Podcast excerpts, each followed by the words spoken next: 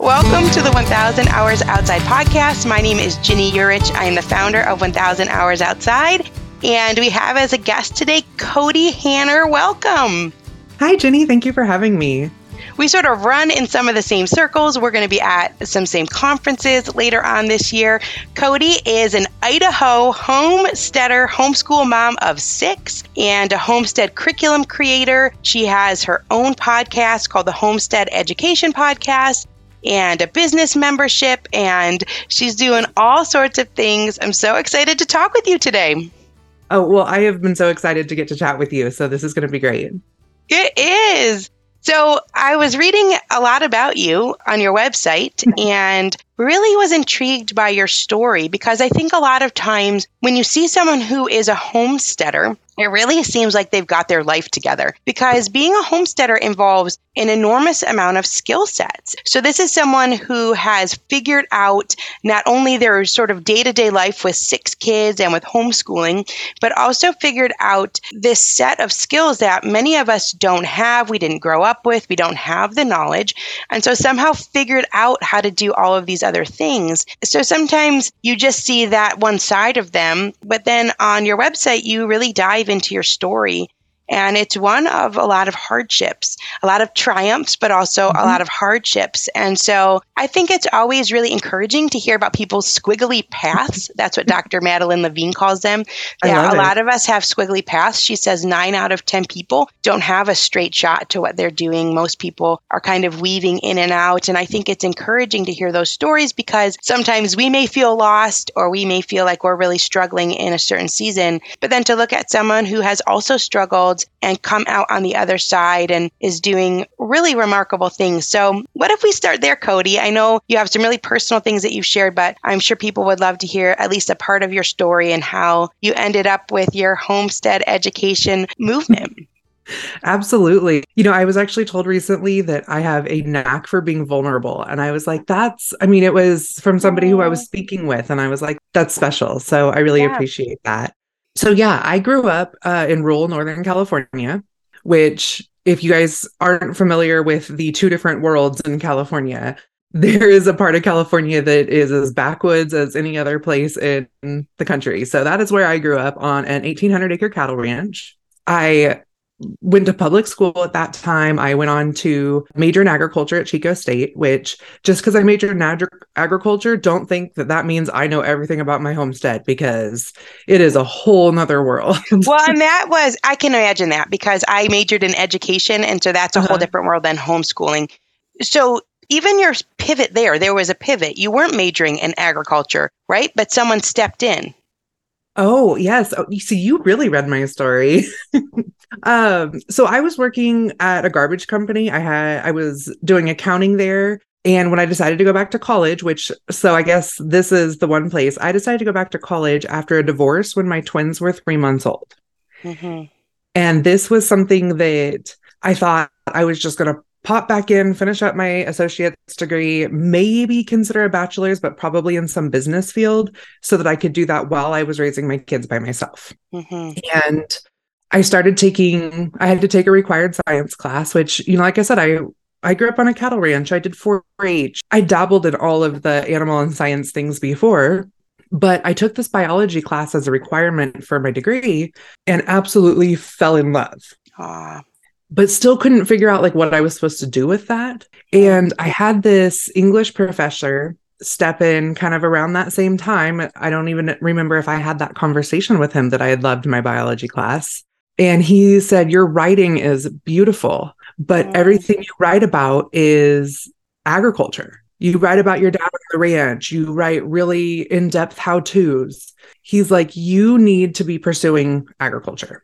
Isn't that incredible how just one person can really speak into our life? And I could imagine that that must have been a very difficult time to be a single mom with infant twins yes. and trying to figure out what am I going to do? And mm-hmm. to have someone step in and to really see you and to see what you're good at and to be able to speak into it. That's that spark that changes mm-hmm. your direction. And here you sit right? It absolutely did change my direction. I mean, you know, even I had been told I was bad at English because I wasn't the greatest speller. Hmm. I'm not a good speller either. right? I'll throw that out there. And I always have typos in all my stuff. So I do too. And it's terrible because I have these great books and I always have somebody catching a typo. I'm like, thank you. yeah. yeah. For me, it's um, my mom. My mom will send me a text like, oh, but you know, I don't, that is an interesting thing to think that you can be a writer and have grammatical errors. I actually talked with John Muir Laws. He's like a naturalist and he does nature journaling. He's really phenomenal all these tutorials and things, and he is dyslexic. And mm-hmm. so he mm-hmm. says, well, that doesn't really matter. There's people that can help you with the grammar and the spelling and that type of thing. So it's an interesting thing to think that you could actually be really good at English mm-hmm. and just not be mm-hmm. good at that one particular piece of spelling. Right. My worst one right now is I think that my hands work faster than my brain. So mm-hmm. they're typing like as my brain like snaps the ideas, but I haven't completely thought out the whole thought yet. right, right. I think that's where my worst one is right now. But yeah. So yeah, he actually helped me get the first thing I ever had published. Wow, your professor did? Yes. That's awesome. Which it was just an article, just an article, but I mean, for me, it was huge. It was an essay that I'd written on reopening mountain lion hunting in California. And he helped me get that into a regional hunting magazine. Not only did I get to excel in something, it was something my dad was super proud of because my dad actually, a couple of the writers from that magazine, he would take hunting on trade so that they would promote him. And so, I mean, he was super proud. He would take that everywhere into all the trade shows we'd do and stuff. That was pretty special. Mm-hmm.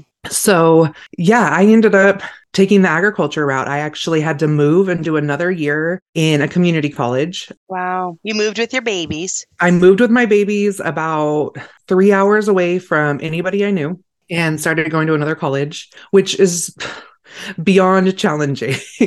Yeah. I I had Yeah, you um, probably can't even put it into words. No, it's mm-hmm. I, I just I guess I didn't sleep. I don't know. Maybe I'd have more brain cells now. I well, and I can imagine with twins, I just, someone just said to me recently that had twins, they said the hardest part was actually 18 months. I would imagine that a lot of it's hard, but I had always thought if you had twins, by the time they're moving quickly, and that depends on the child, but you know, they start walking, then they start walking fast and they're quick. and if you yes. have two of them and they don't really understand, I could imagine that that part would be so difficult. So you have these babies and then you're moving and you're in such a transition as a mother trying to finish your degree. Turns out one of them uh, is autistic. My son's autistic, so he's very high functioning, but we did a lot of therapies. I mean, mm. OT, PT, early intervention therapists. I mean, you name it, we did it. It, yeah. it was exhausting. But they got a little older, and I was able to start taking them to the school farm with me. Oh. Yeah, I would just sign them up as volunteers and they'd be there at five in the morning for lambing season. Wow. What an experience for them. That's incredible. Yeah, they, so this was like the it. initial this was like the initial seeds of what you're doing now is their homestead Absolutely. education that they're learning mm-hmm. in the context of real life with all the things that are going on around them. Wow. I love that you said you had said on your website you said you were exhausted but thriving. And you can hear that in your story. You can mm-hmm. hear that mm-hmm. you pivoted but you found the thing that you really loved. So there can be a combination of that being tired but also being in a good spot. Oh, absolutely. It was such an amazing time for me. And I found a good preschool for the kids. And we had this great little house out by the school farm. And it was a really special time for us. I mean, we we grew as a family. Mm-hmm. It yeah. was the, you know, like the three of us against the world, you know? Yeah. Yeah, and I love that you wrote that you got your dream job. I've never heard anyone say this. Your dream internship with an organic almond processing plant. You know, these exactly. are the things that you don't if you're out of that world, you don't even really realize exist. That somewhere mm-hmm. there is an organic almond processing plant and you started working with food safety. Uh-huh. So you know, back when I was a little kid, you know how most little girls play teacher or something like that, I guess. I had a desk in my bedroom where I created a whole system of I ran a wetsuit manufacturing company. Wow. I because you lived know. in California. Yeah, I, I don't know why I thought that was so cool, but wow. So this is in you though to run something, to have systems in place. Mm-hmm. Yeah, oh, that's very that's very unique. You know? That is very very unique. A wetsuit manufacturing place. That's right. incredible. So then you loved the organic almond processing plant. Yeah, well, you know, then I when I first went into agriculture, I first started majoring in agriculture. I thought I was going to work for the USDA one day. Mm-hmm. That was the ultimate goal. I was going to be a USDA inspector. So when I came across this internship, it was like, this is perfect for me. I had worked in offices up until I'd gone back to college, and then they were looking for somebody who had that food safety background, which is what I was taking most of my electives in because I had this really wonderful mentor in college. And so I stepped right into that position and worked there for the next two years. And it was it was amazing. I loved every second of it. And actually, the only reason I left is I got headhunted for a better job. Wow. So we, you really have had these pivots that have come in tandem with some really hard life situations, like being a single mom mm-hmm. with twin babies. And then you talked about how when you got remarried, then your husband had a health scare. Mm-hmm. And that was another big pivot for you. Yes. So, yeah, a few years after I graduated from college, I met my now husband, who was a disabled vet and had recently lost his wife. And we needed each other in that moment. Like, I was thriving in my life, but I wasn't necessarily thriving as a parent. Mm-hmm.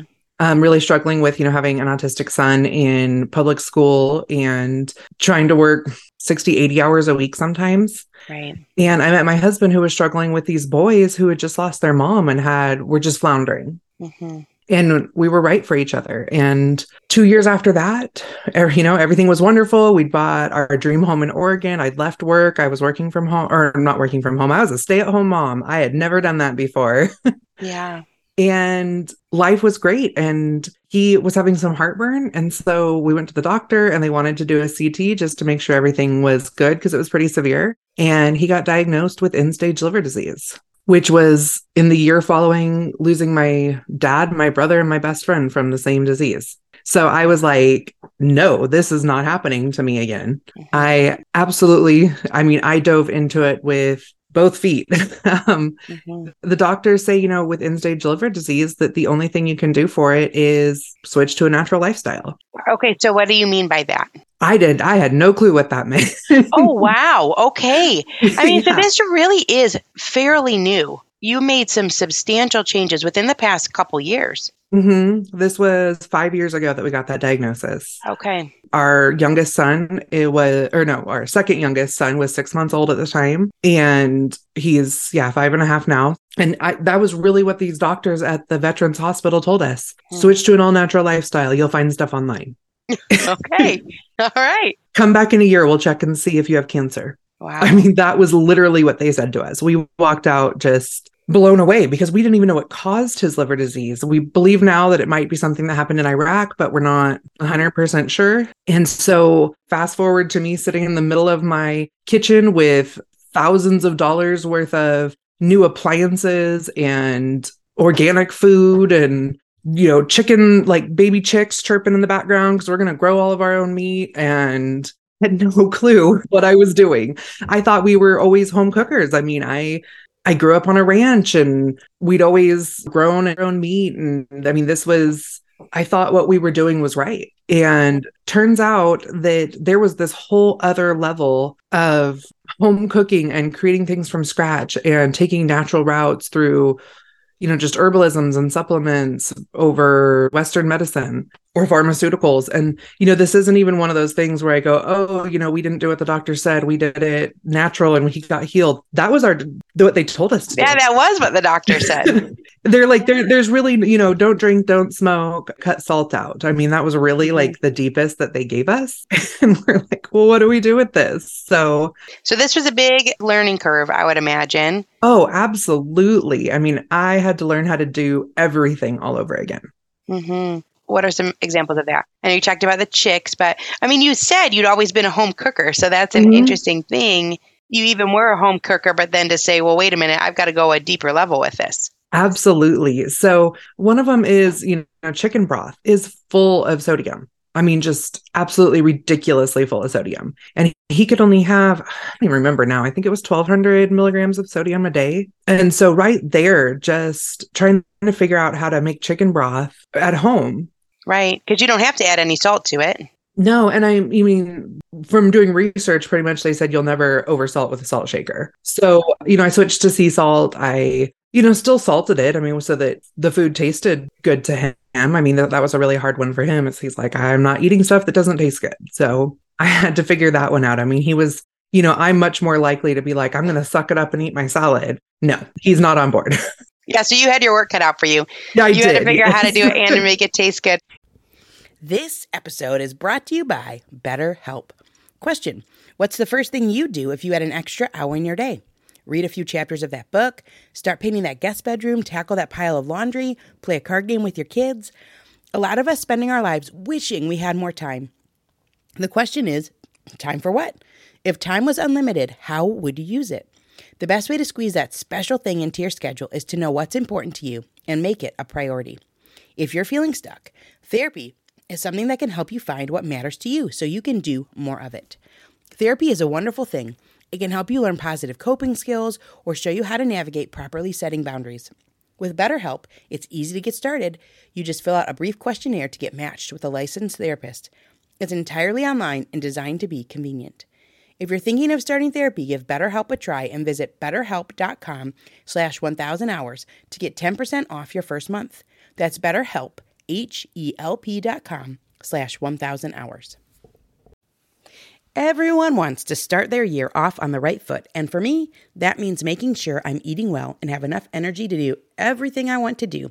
But I'm not going to run to the butcher every day to get a fresh cut of quality meat. That's why Good Chop is such a lifesaver for our family. Good Chop offers fully customizable boxes of high quality meat and seafood delivered to your door on your schedule. Their products are vacuum sealed and frozen at peak freshness, so you can stock your freezer and cook when you want.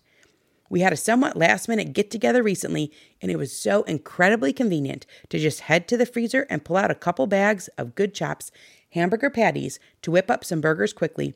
They were so delicious. Besides being delicious, it's important to know it won't cost you a fortune either. Good Chops price per meal starts at just $3.74. Go to goodchop.com slash outside 120 and use code outside 120 to get $120 off across your first four boxes. That's code outside 120 at goodchop.com slash outside 120 for $120 off. Goodchop.com slash outside 120 code outside 120. Well, I think there's interesting themes in your story is that through homesteading, through the study of animals, through the study of agriculture, that there is this huge education component. And that when you learn mm. these things, you're learning all sorts of subjects all across. So, like, it started with biology, but then, you know, if you're mm. talking about having a wetsuit manufacturing business, I mean, you would know all sorts of things. You would be learning math and geography. And so, the same with this homestead education is that mm-hmm. this is an avenue for us to learn and to learn in deep ways. Let's talk about some of that a little bit. You became a homeschooling family. Well, partially because you wanted to make sure the kids had time with their dad. That was a big chunk of it is we didn't know if he was going to have a year or 10 years or 20 years. We, we had no clue. Hmm And you said, you know, you have some neurotypical and some that are non neurotypical. oh yeah. So we have you know one that's autistic and two with adhd one of them that has adhd also has odd it's oppositional defiance disorder. And the other one has dyslexia. Okay. it's just that was part of where i was like we needed each other we needed somebody that understood what the other Mhm. one was going through yeah. It's interesting that when you have children who are dealing with different things, Mhm. that sometimes being at home with their mother or with their family, that you Mhm. really can service them well because you know them the best. Absolutely. I mean, it was it was life changing bringing them home. And I mean, my husband was like, "Nope, we're not homeschooling. That's ridiculous. Why are we doing this?" And I was like, "No, just trust the process." Mhm. And I mean, now he's the biggest one who was like, "I would never send them back to school. Like, I don't care if you're too busy. Don't teach them. They can they can go a month without school. Like, they're fine. You know." well, because they're learning on your Uh, homestead. oh yeah. Absolutely. They're learning every day through life. And so you have your kids at home Mm-hmm. and now you're homesteading. So how is it helping with your self-sufficiency? I think that's a big thing right now is you're dealing with food insecurity and Yeah. just a lot of things that are up in the air, things that feel a little scary. You don't really know what's going on. Right? I mean, Mhm. as we're recording this and who knows because things change, it's like, oh, eggs are really expensive and, and things like that. So how is your homesteading helping your family be self-sufficient and I guess I would love to hear about your family, but then also how you're teaching other people to incorporate it in their lives, especially for those that live maybe in a more urban area or mm-hmm. they don't have the farmland, but there are still things that they can do. Absolutely. So, the first thing that I was able to do before we even started our full blown homestead was I took our monthly food budget for eight people from 1500 a month down to 300 a month. Wow. Because right off the bat, I was like, there is no way that I can feed our whole family all natural and organic at these prices. So, you know, there were some things we were able to do that not everyone can do, but there's still options for. And one of them is we hunt. So we were able to provide a lot of our own meat that way. We also, our kids do 4 H animals. So we always added an extra pig in when they would do 4 H every year. And then we would butcher our own pig. And so we were only out the cost of the feed. And even in those cases, it feels expensive at first because you're having to pay for a, half a ton of feed. That could be 500 bucks. But then when you look that all your pork products for the year are covered for $500, that goes down to almost nothing. And so we were able to see a huge difference there. I have a small ebook on how I did that, but there's a lot of really great tips in there because I feel like it's all about one step at a time. Pick one thing and master it and don't add something else until you have that mastered. You had written that somewhere, and I really liked mm-hmm. that about just taking it one step at a time. And maybe I didn't put it in my notes, but I had seen it on your website, and you were saying, well, pick one thing and mm-hmm. figure that out, and then add in the next thing. And I thought that was such good advice. And I mean, when you're, you know, new homesteaders, new homeschoolers, new home cookers, you might have three or four new things you're doing at the same time, but it's not trying to make five different changes in your kitchen all at once. It's a new change in the kitchen, a new change for school, a new change in family structure. So it's not overwhelming to you or your kids. Because that's the hardest one is when you have these little guys like with, you know, 20 new processes coming at them all at once. Us as moms, we can sort that all out in our head. Kids can't, husbands can't. And it's just it's because of their the way their brains are wired. That's not a stab at husbands. And so when you kind of can just take one at a time and master it, by the time you're ready to start a new one, that first one no longer feels like work and it just feels like life. Mm-hmm. So would you say that you're in a spot where you have implemented most of the things that you want to implement, or are there still things that you're hoping to change? Well, you know, it's a it's seasons of life. Mm-hmm. So currently, I mean, two years ago, I could easily say that we produced probably 80% of our own food. Wow. Is that gardening, foraging?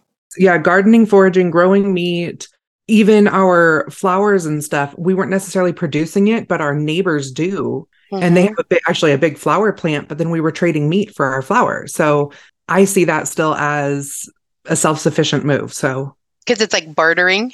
It's bartering and it's local. Yeah. And even our grain for our pigs, we, my husband was doing he does the mechanics for the neighbor's farm and then they trade him in grain and hay. Wow, Kody. Yeah, that's incredible. So when you talk about being self sufficient, you really are quite a ways down the path. That's amazing. Mm-hmm. And what are some of the things? So, one of the things that you're passionate about then is that through homesteading skills, there's a lot of education. So, what are some self sufficiency things and sk- life skills that your kids are getting out of this experience? So, one thing that we do is we're big on everybody helps. And we've actually done this in a way to teach them autonomy and give them ownership over what's happening so that they are excited and want to be a part of it and understand the in, like the details of why it's happening. It really encourages them to take on the different pieces. So, you know, sometimes you know, when you're talking to families that don't have big farms, sometimes just a kid understanding that their nightly tor- chore of taking out the trash makes it where mom can cook dinner faster it's just that why that goes along with it and it gives them that a little bit of power in the situation i guess. I don't know if power control sometimes all those words kind of are challenging when you're talking about raising kids so. It gives them ownership. Yeah. it gives them probably confidence mm-hmm. and it gives them community. They're part of something. They're part mm-hmm. of the family unit working. Yeah there's a lot there. So our kids now they all have a management position on our farm. I love that do they have names? yeah, the chicken manager. No. okay. Yeah, no, that's cool. So my daughter's in charge of all of our poultry. Yeah, she is the chicken manager. Yes. One of our sons is completely in charge of our dairy cows, and another son is completely in charge of our pig operation. They have other jobs, but these are kind of their big ones. And what they do with that is it's not just their job to feed the chickens. It's their job to feed the chickens, collect the eggs, clean the eggs, to let me know when mm. I have chickens that aren't laying, to let me know if someone's sick, to let me know how many chicks I need to order in the spring, to incubate eggs, to order eggs for incubation. I mean, all of it. Wow. Yeah, that right there is just a snapshot of how much goes into some of these things that would seem like they're not that complicated, but they really have a lot of moving parts to them. And similar to your wetsuit business dream, that yeah. when you're managing the chickens, that there's a lot going on there mentally with cognition, trying to figure out all the different mm-hmm. pieces and how they work together. And so when you are talking with parents, because I know that you have a homestead science curriculum, mm-hmm. when you're talking with parents, I would imagine that the majority of them don't have an actual farm or farmland. What kind of ways are you guiding them to learn some of these principles, maybe in a neighborhood, let's say? Well, um, with my curriculum, one of the biggest pieces to that is I made it a full science curriculum. So it's got all the life skills in it, especially the junior high high school version. It's got biology, anatomy, physiology, entomology, microbiology. I mean, it covers all the ology. That's cool. This is what spurred you on at the beginning was your science exactly. class. Exactly. And so I wanted to take that real science background in agriculture and blend that with the practical everyday life of homesteading. And so the book is not overly conversational, but it is a very straightforward read that makes it where kids, families, I mean, I have a lot of adults that buy this book because it teaches how all of these systems work together. I love that. I actually did see someone comment about that because it is interesting. I think if you grow up in suburban area, if you grow up in an apartment, these types of things are really outside of your wheelhouse. You I mean, I would say that I didn't know anything about any of it. That if you have goats and they need to have their hooves sheared, yeah, I don't even know where it is. You know, all these different things that you don't really even know are going on. And so it is really interesting to learn about it all. You know, I'm actually reading a book right now that it's kind of the anti agriculture book, which is kind of an interesting take for me, but I'm loving it. And they talk about how at one point the USDA made it every farm a factory. Mm. And of course, when we start talking about some of these food security issues, that's when we're like, that's where we went wrong. Oh, what's the book called? Uh, it's called Animal Vegetable Junk A History of Food from Sustainable to Suicidal. Huh.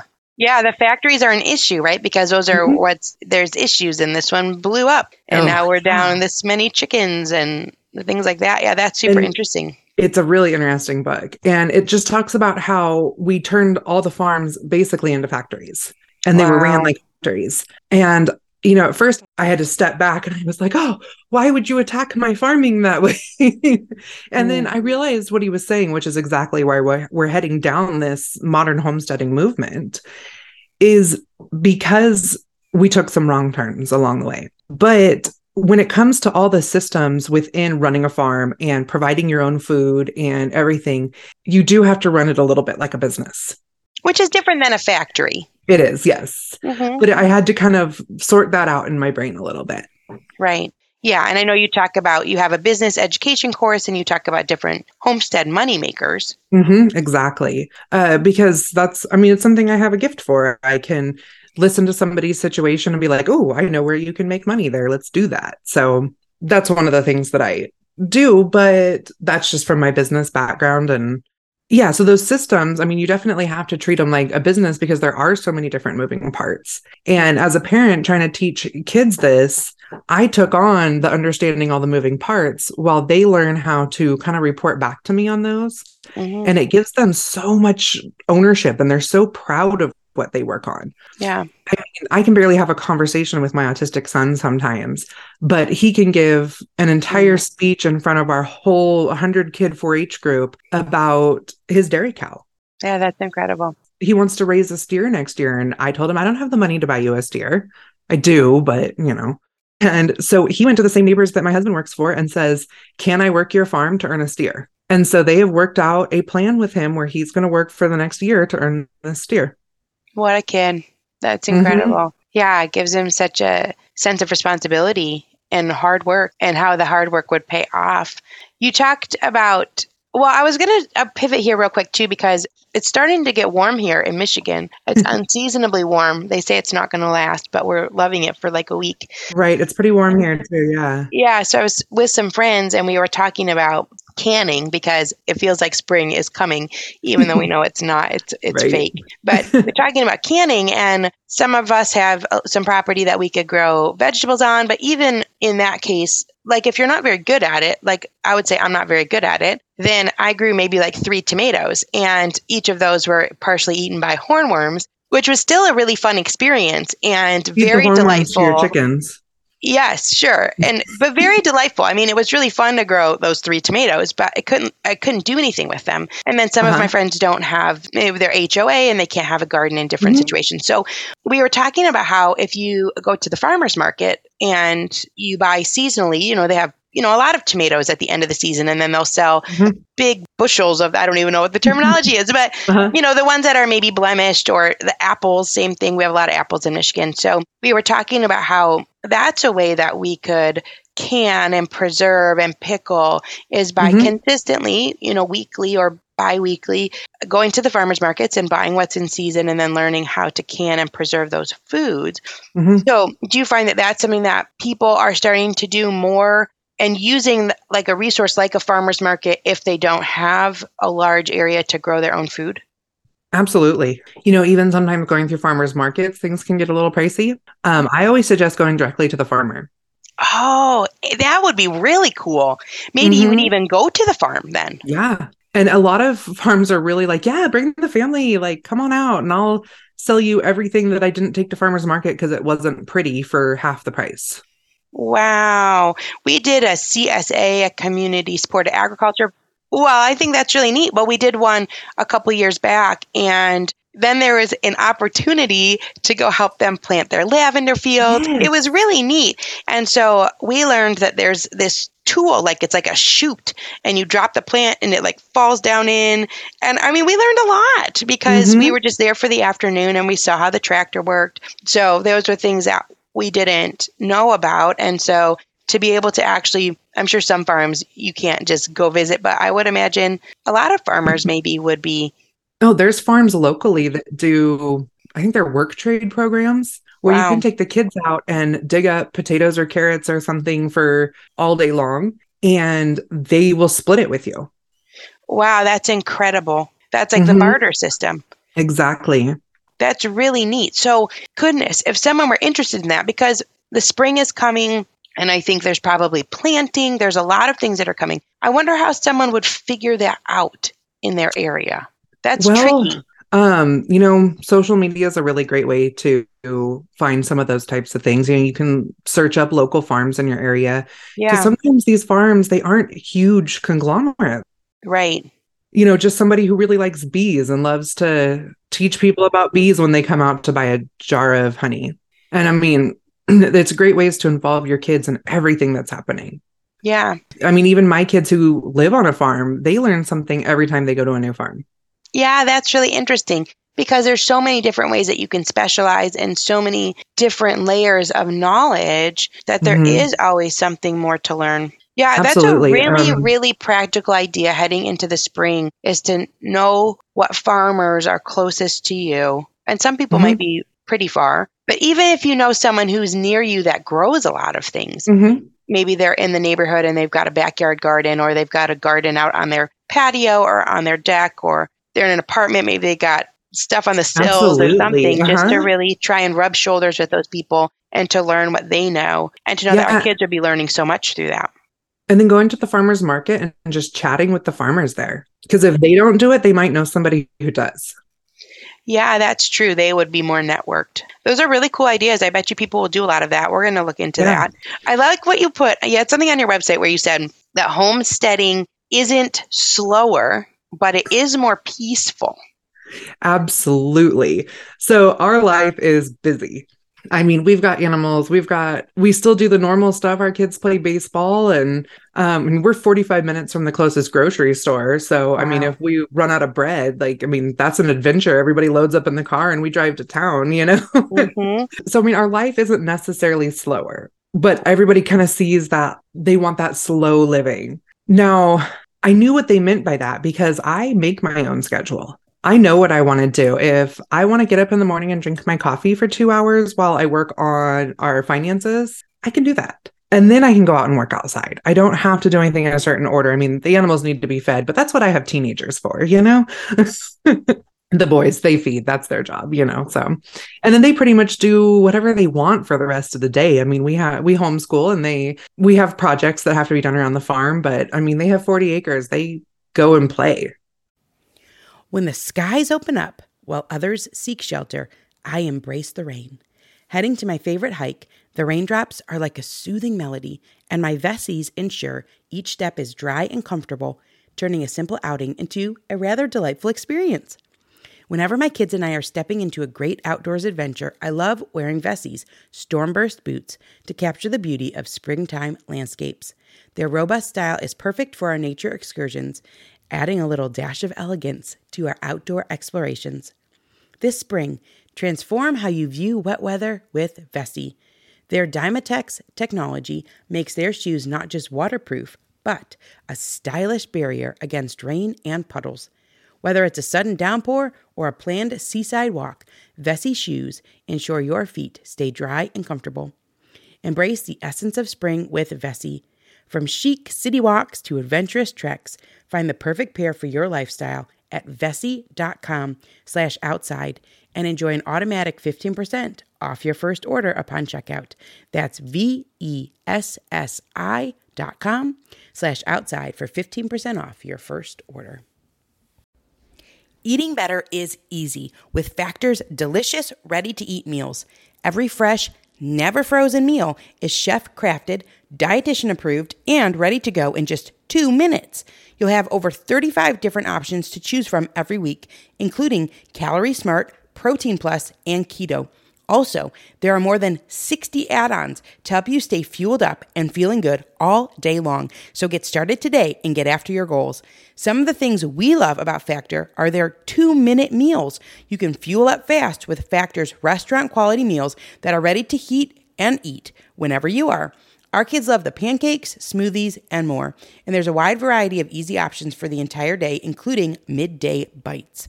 Factor is the perfect solution if you're looking for fast, premium options with no cooking required. Plus, you can pause or reschedule your deliveries anytime. And remember to sign up and save. We've done the math. Factor is less expensive than takeout, and every meal is dietitian approved to be nutritious and delicious. Head to factormeals.com slash outside50 and use code outside50 to get 50% off. That's code outside50 at factormeals.com slash outside50 to get 50% off. It's interesting because that heavy work, and you talk about feeding the farm animals, that heavy work is so good for development. That's one of the things that helps develop the proprioception sense. So anything that's a push and pull on the joints. Mm-hmm. And so mm-hmm. heavy things that are heavy, lifting feed bags and all the type of work that I think you would associate with the farm, dealing with hay bales and things like that, which, you know, I know there's statistics about X amount of years ago, 90% of people grew some of their own food. I mean, I don't know what the actual statistics yeah. are, but it's a really large number where for a long time people were involved with agriculture digging, even if it wasn't animals, they're gardening and they're squatting and they're there's all the soil and they have that push and pull on their joints of their fingers. So it's interesting to think about the homestead from that perspective that it's really helping the kids with their areas of development, their different senses. Oh, absolutely. I I mean, I'm blown away all the time by how much they learn just by being a part of it. On that slow living piece, we went to the Bay Area in California recently. We had to be there for two weeks while my husband had surgery at a clinic, a VA clinic there. I didn't realize how slow our life was. Hmm. Everybody was at full speed. And I mean, you couldn't even carry on a conversation with people because they just talked over you to like m- make everything happen really fast. And I'm like, if you would just stop and listen and have a conversation, we'd be through this so much faster. And it was really, it was such an interesting concept that everything they tried to do so fast was actually slowing them down, where we do everything pretty slow and our life is at top speed. It's efficient. Mm-hmm. But yeah, I actually, the disconnect that people have from our agricultural roots, I guess. I read recently a day that you don't have a connection with soil, that you are further away from that connection or something along those lines. but it was I mean, it blew, it, I mean, it just like lit everything up for me because that's where we have that disconnect is that for you to get your tomatoes at the grocery store, you are not connecting with soil. And that's that's a huge problem. when I got my tomatoes, I definitely connected with the soil. But I only got a couple of them, so it didn't work out super well for me. But what I did learn from my gardening that I really loved is that there's so much more variety than I had any idea. We grew when, when I say we grew, I mean we grew one, one green zebra tomato. Maybe we maybe a couple of those grew. Those were teenier. But you have all these really cool different varieties and I thought that mm-hmm. was really fun too because there's a lot of novelty in the garden that doesn't exist as much in the grocery store. And so I really liked that. And I think farmers markets are somewhat similar too mm-hmm. where they have different things that you haven't seen before. And sometimes you're surprised that it even grows in your area. Well, and you know, to be a farmer, you have to be able to make lemonade because I mean, like you said that the hornworms ate your tomatoes. Well, take those hornworms and feed them to your chickens because you're not wasting that protein. you know, and it was like this year I had no no red tomatoes. I got my garden in a little bit late. We had to leave to go to a conference. We came home it was supposed to snow the next day, and I did not have a single red tomato. Oh, you did something with the green tomatoes, though. I, I did. I have half a refrigerator still full of pickled green tomatoes. I mean, I've never heard of that. what do they taste like? Do they taste like pickles? Oh my gosh, they're good, okay. huh? So, Interesting. Like, the thicker Roma t- tomatoes, they taste a little bit like a green onion, or not a green onion, a green olive. So okay. for me, I was a little like, nope, not eating those. But my husband has mowed down on them. For me, the like cherry tomatoes, the thinner skinned ones, mm-hmm. oh, I could eat those all day long. Like I will probably purposely grow some green tomatoes next year to pickle them. I did refrigerator pickles. I didn't even can them. I mean, it wasn't, I didn't know how those would hold up in the canning process. Right. And so I just did refrigerator pickles, which is, I mean, water, vinegar, salt, and a few herbs and garlic in a jar, put the lid on, you're done. yeah, I totally agree with you that even when things don't work out like how you're hoping, I guess in some cases it could be more dire if you're depending on it. That would be well, a big yeah. deal. But with ours, it was more of experimentation and we're trying to learn. And mm-hmm. it's just a moment of connection because those hornworms, I think they're really cool looking. And their poop, it looks like a mini corn on the cob. Oh, that's interesting. And so I would go out there with Was our that youngest. Poop or eggs? No, it's their poop. It looks like corn on the oh, cob. Okay. It's so bizarre looking. And I actually was just talking to a woman who was a scatologist, scatolo- scatologist. I don't know. She studies mm. scat. And so she's super interested okay. in that from different animals. And so this hornworm has this. Anyway, the whole point is that I would go out to the garden with our because they really blend in those hornworms. It's hard to see them, but you can mm-hmm. really find their poop because of the way it looks. So our youngest daughter would like to go out and go hunt for it. She was really good at finding it, and then that would help you to find the hornworm. And so even though it was demolishing our tomato plants, it was a fun moment of connection and just interesting and exciting. And where is it? And did you find it? And so I like that. You make lemonade out of your experiences because they still are these life giving experiences, even when things don't go as planned. Mm-hmm, absolutely. I did want to circle back. You were talking about different ways you could get food um, mm-hmm. when you're in an urban setting. And I, I, think we all talk about how you can get vegetables in an urban setting, but we don't always talk about how you can get quality meat in an urban setting. And I do want to say farmers markets right off the bat, they always have meats there. And again, you're going to, there's a lot of times you might end up paying more, but you can try cuts of meat before good quality, you know, organic, humanely raised cuts of meat before you invest in them. You can talk to those same farmers. A lot of them will sell in larger quantities where you can buy, you know, a quarter or a half if you have the freezer space. Mm-hmm. Or go in with another family, maybe. Uh-huh. Our, our farm, we sell whole hogs every year. And, you know, it works out to like four or five dollars a pound or something. like across the board. So bacon is five dollars a pound, but so sausage, you know. So Mhm. and humanely raised and Mhm. organic feed and all of those types of things. Yeah, that's really good advice. We're running on the edge of our Oh, time here, yeah. but one of the things that really is showcased in your story is that there's been a lot of personal growth. You've had a lot of challenges.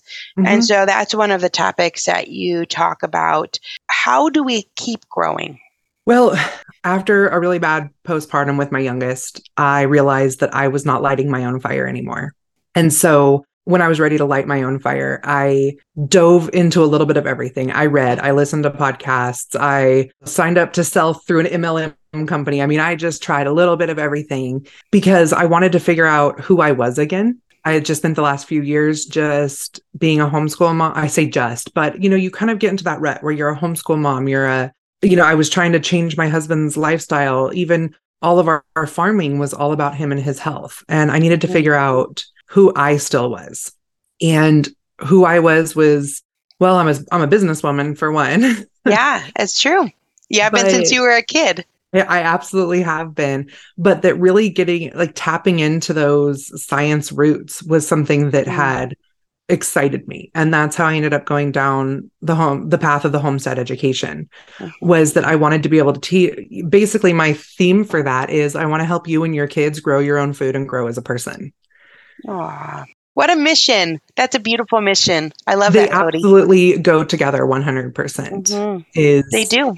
Yeah, I mean, it changes who you are at your core when you can produce for yourself. So, if people are interested in finding, because you really do offer a lot, and I'm Mm-hmm. writing this down because this is such a great tagline, and maybe it will be the title Grow Your Own Food and Grow as a Person. I don't want to lose it. I mean, that's beautiful. You have your business membership, you have Homestead Science, and you have your Homestead Education podcast. So, if people, and you're on Instagram, if people Mhm. are interested in finding you, where should they go? Um, I mean, the best place to go is my website, thehomesteadeducation.com. From there, I have links to all of, you know, my podcast and my curriculum and my social medias and everything that I do there. Um, it has all the places I'll be speaking at this year, which is multiple homestead and homeschool conferences. I'll either be a speaker or um, doing running workshops. Oh, fun. So, people can meet you in person. Yes, I'm really excited about that one because I, I feel like I love being a problem solver.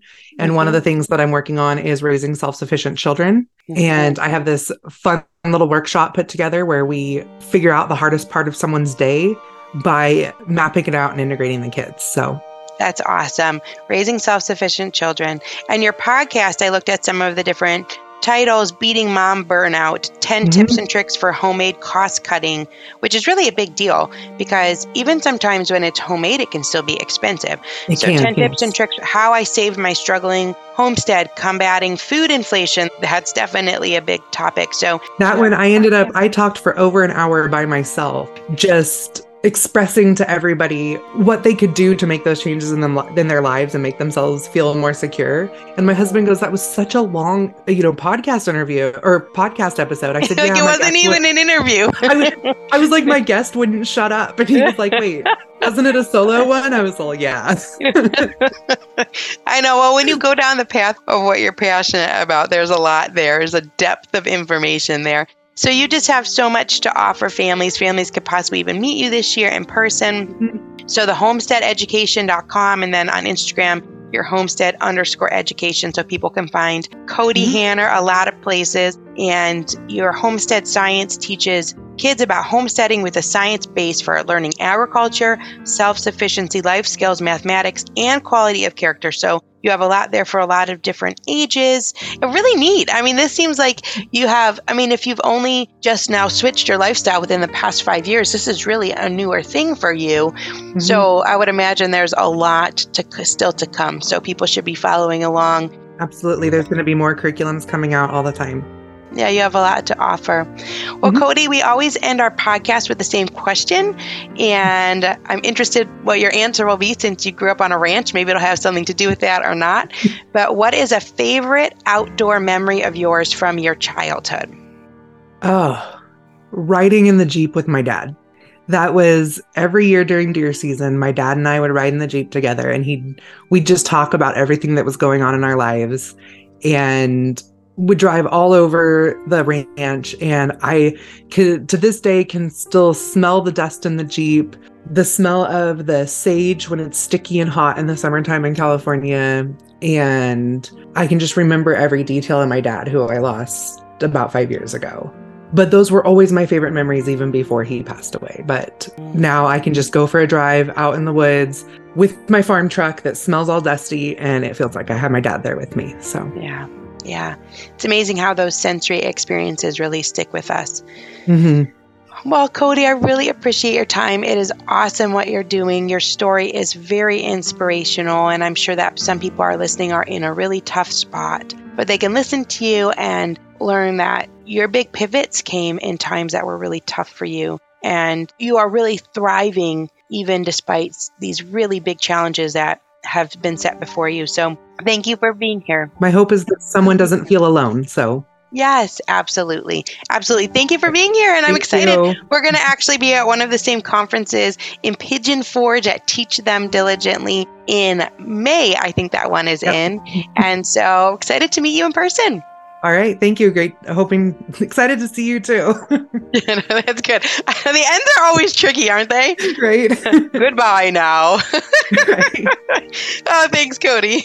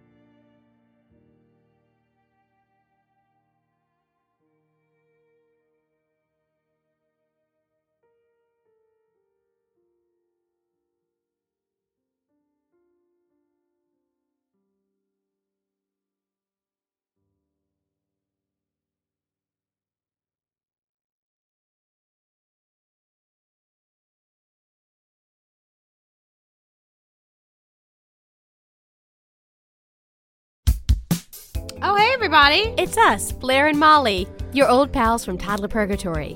Two moms who are also actors, who are also creative beings, who sometimes feel stuck. And this is our new podcast, Unsticking It with Blair and Molly.